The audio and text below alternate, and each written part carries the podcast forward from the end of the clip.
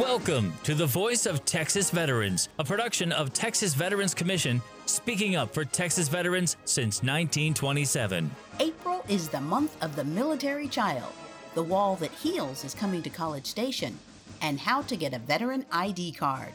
Thank you for joining us. I'm Julia Connor, Communications and Outreach at Texas Veterans Commission, the state agency that helps veterans and family members access the federal and state benefits they've earned. Whether it's filing disability claims, helping with VA medical care issues, or getting veterans ready to tackle a new career, our services are free. Take a look at all we have to offer at tvc.texas.gov.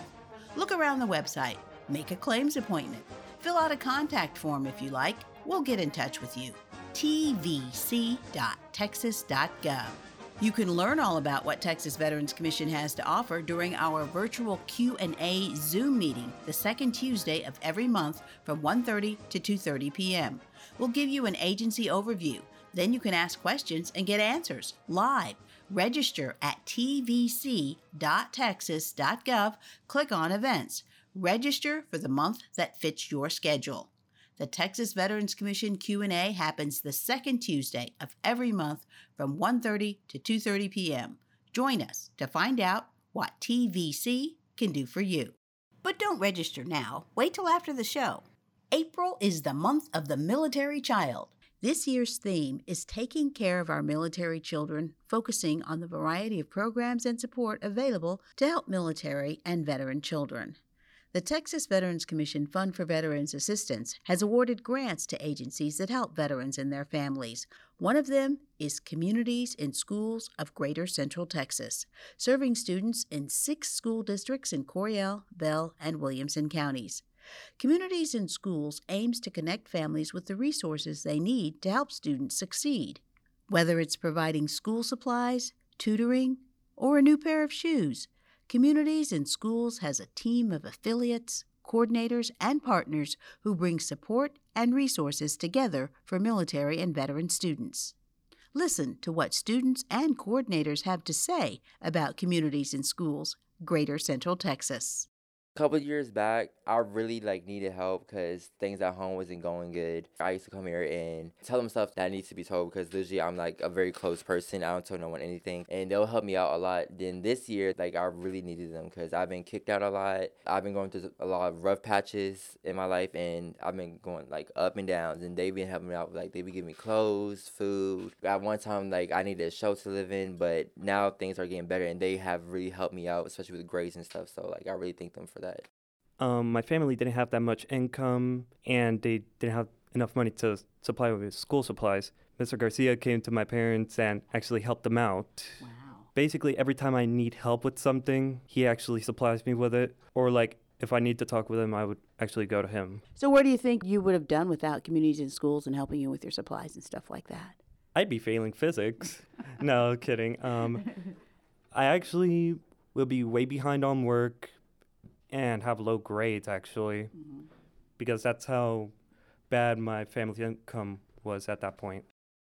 I do try to use experiences I have with being a military family. We have a student right now, his mom is a veteran. She was gone a majority of his time, so he had some very big discipline issues, but I still keep in contact with mom, keep in contact with him to so I understand what he's coming from. Where here's this person that you've hardly seen and they're coming and they're mm-hmm. trying to just be the disciplinary person. So it's really hard and we just talk about some of the things that she could do, some of the things that he could do. So it's still a work in progress trying to figure out what will work for him. And I always suggest things that I've done um, with her being part of a military family. That way we could just try to figure out what works for him because every child is different. I've been very blessed to be part of this program to help students. I see the good that um, Communities Schools does with our military children. And I'm just very blessed to be working with this program and for my child to be part of this program. So we had a young man, his dad was a veteran. Dad wanted to uh, relocate to another state.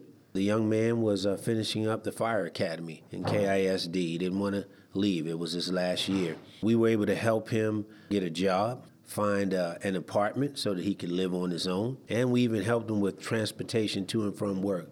Bicycle, that is, however, transportation. As a result, he was able to complete his senior year, finish the fire academy, and move on into fighting fires.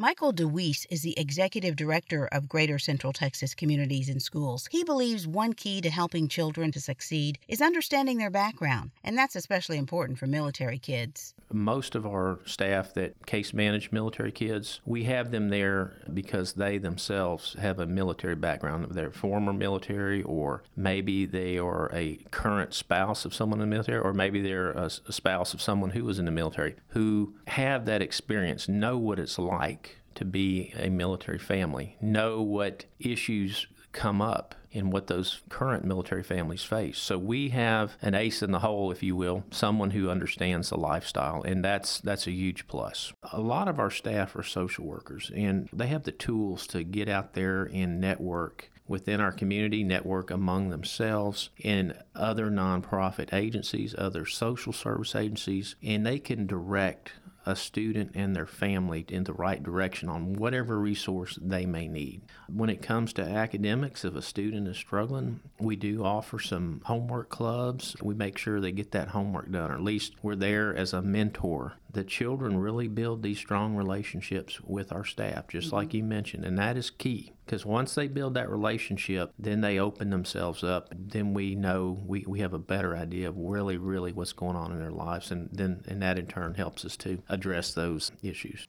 Communities in Schools Greater Central Texas, one of our Fund for Veterans Assistance grantees, connecting military and veteran students and their families with local resources and activities to help them succeed.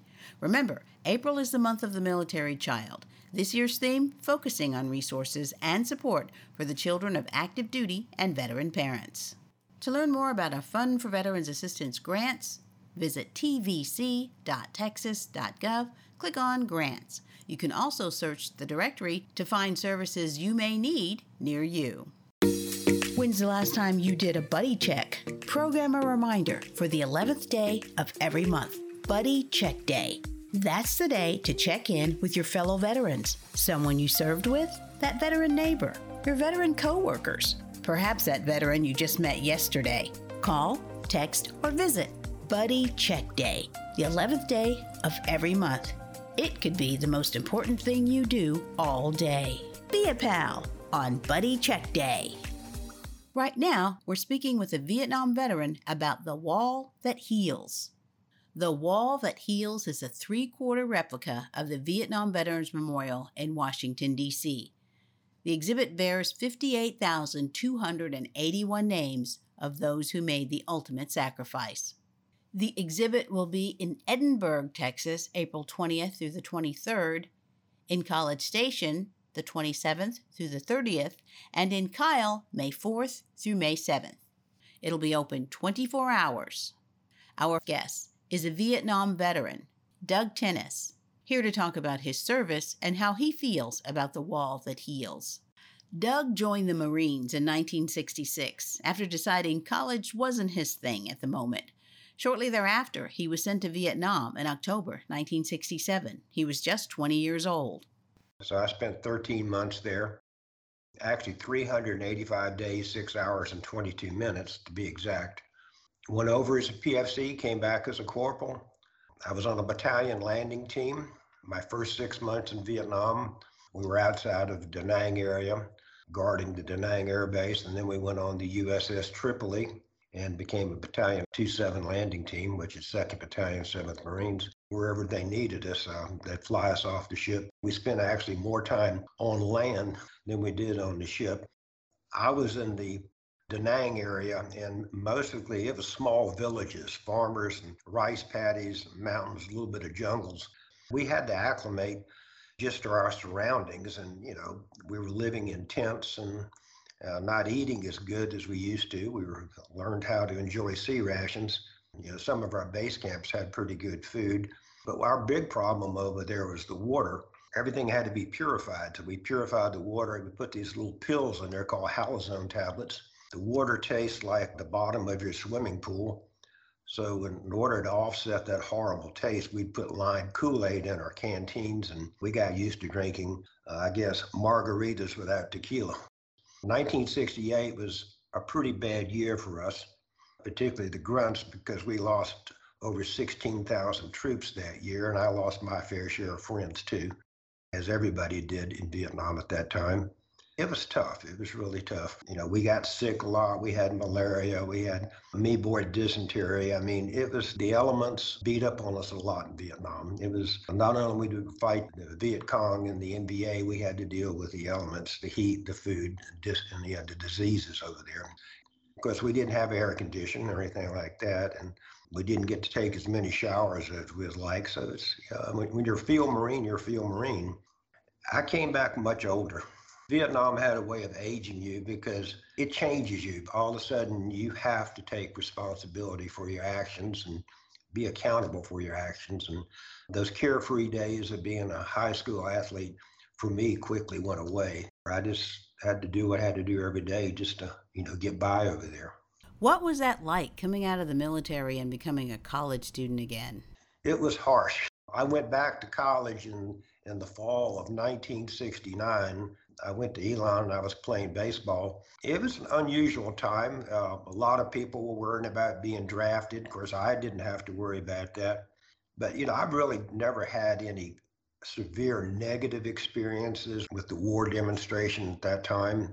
Uh, I guess being in small school, uh, I wasn't subjected to too much craziness. And uh, I had sleep problems because, uh, you know, it's just kind of hard to turn it off. But I found going to school occupied my mind and it you know kept me from thinking about Vietnam too much. When I left Vietnam, I left Vietnam. I cut the TV off and I really wasn't interested very much in seeing what was on the five o'clock news every day. I just basically immersed myself into playing ball and studying and I found out by studying I got to become a pretty good student. The Wall That Heals is coming to College Station, traveling replica of the Vietnam Memorial in D.C. What do you think about that?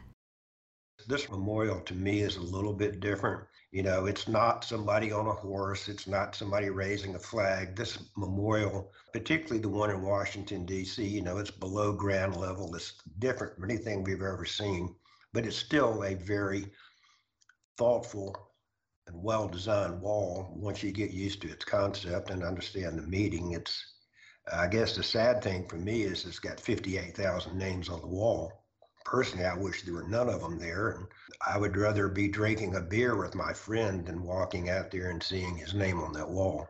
You know, in a combat situation, a lot of times you didn't know who had been wounded and you didn't know who had been killed for a couple of days. I didn't know my friends had been killed and wounded immediately. It was a day or two before we realized it. And, you know, we didn't say goodbye. You know, we didn't have a funeral for them. You know, they went home in, in a body bag. And it's not like going to a funeral. So going to the wall, the first time I saw it, my first impression was it was it's a giant headstone. It's just a big headstone with 58,000 names on it. But then I learned to appreciate it for families and friends that never got to say goodbye or never had the opportunity to travel 1,400 miles to Washington, D.C. This may be the closest to that monument that they ever get. And, you know, if their brother, son, or father, whoever's on there, um, you know, you get to see it. Maybe you do have some closure. I mean, some people that will be closure, and I know some vets that the wound will never heal, but maybe for some people it will heal. I think you should come out and honor them. You know, just by being there, it shows that you do care about these guys. There are six women whose name is on that wall. It's a chance to come out and be respectful, remember them. I guess the worst thing you can do to the Vietnam guys or the troops that lost in Vietnam is forget them. The ones that survived, you know, our job is to remember them. And I think as long as we remember our buddies, they live. That is Marine Corps veteran Doug Tennis. He'll be visiting the Wall That Heals in College Station.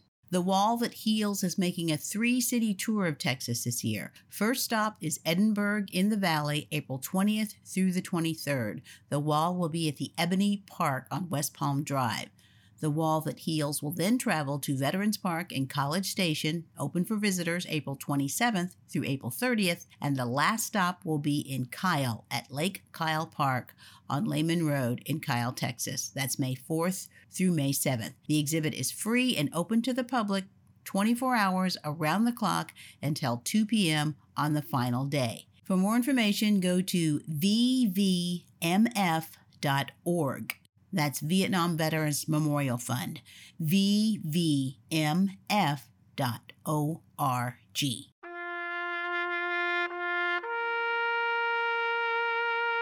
Hearing taps at a veteran's funeral can mean a lot to the family. Unfortunately, it's not always possible to get a military bugler to play live. That's why you often hear recorded taps played. Taps for Tuition wants to change that. The state of Texas offers young trumpet, cornet, and bugle players an opportunity to earn vouchers for college by playing taps at veteran funerals. Students in grades 6 through 12 and those at post secondary schools may participate. Each time they play taps live at a veteran's funeral, the student will be issued a $25 voucher good for tuition or fees at a participating public Texas college or university. There's no limit to the number of vouchers students may earn. For more info, tvc.texas.gov. Click on Taps for Tuition at the bottom of the page. tvc.texas.gov. Taps for Tuition. Future generations honoring Texas veterans.